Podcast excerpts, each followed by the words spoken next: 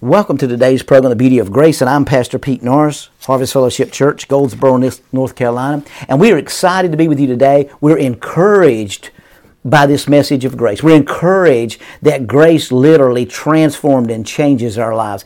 I've been preaching this message just a little bit different for the last 10 or 12 years, and I'm realizing that God uniquely made each and every one of us, but be a can-be person. In other words, be the person that you were designed to be. Keep going, keep growing. God has much more in store for you. Now look at Romans 8:31. If God is for us, who can be against us? Now that's a powerful scripture, but look at Numbers 14:8-9. If the Lord is pleased with us, He will lead us into that land, a land flowing with milk and honey, and will give it to us. Only do not rebel against the Lord. Do not be afraid of the people of the land, because we will swallow them up. Their protection is gone, but the Lord is with us. Do not be afraid of them. Now you remember the 10 of the 12 Hebrew spies sent by Moses into Canaan to check out the opposition, and came back and said, it's a land flowing with milk and honey, but there's giants in that land. Moses, we were in our own sight as grasshoppers. They're too strong for us. We can't take them. We'll never defeat them. You can find that in Numbers 13. And we recognize that those 10 spies, which represented the 10 commandments, they were under the law. They came back and they denied to be able to. They were so moved with the giants in the land.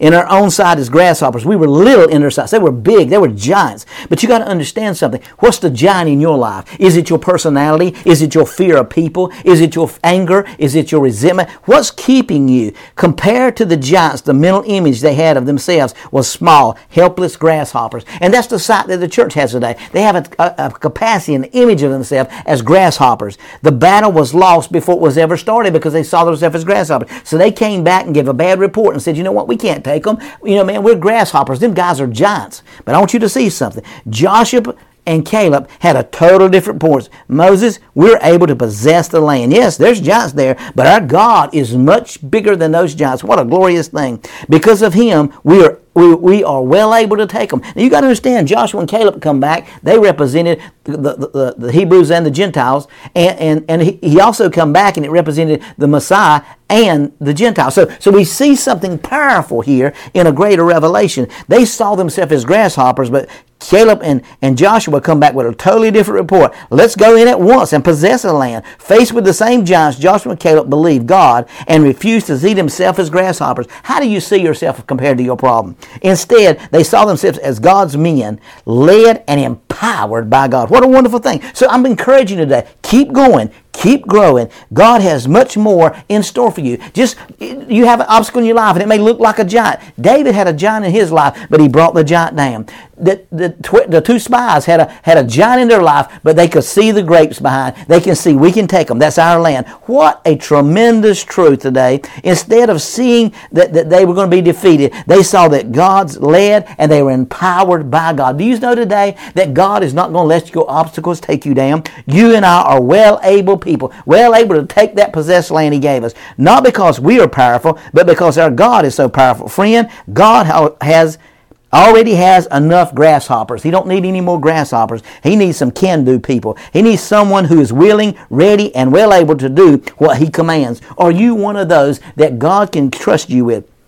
As I encourage you throughout this message today, keep going, keep growing. God has much in store for you. So whatever your obstacle may be in your life, you may be at the same place that these two leaders were and the 10 spies were, and you may see the grasshoppers. But all of a sudden, you got to realize that you're not as small in God's eyes. As with God on your side, if God is for us, who can be against us? If God is for us, sickness cannot be against us. If God is for us, poverty cannot be against us. If God is with us, is for us, then life can't destroy us. If God is for us, man can't take us down. But always remember this, if man promotes you, man can always bring you back down. But who God promotes, you can't mess with that dude. You must learn how to cast down those negative thoughts and begin to see yourself as God sees you. How does God see you? He sees you as that person that's able to do it. He says that one that's well able to possess that land. See, He's given you everything at your possession, but you got to be willing to take it by your faith. faith, by the faith that He's placed inside of you.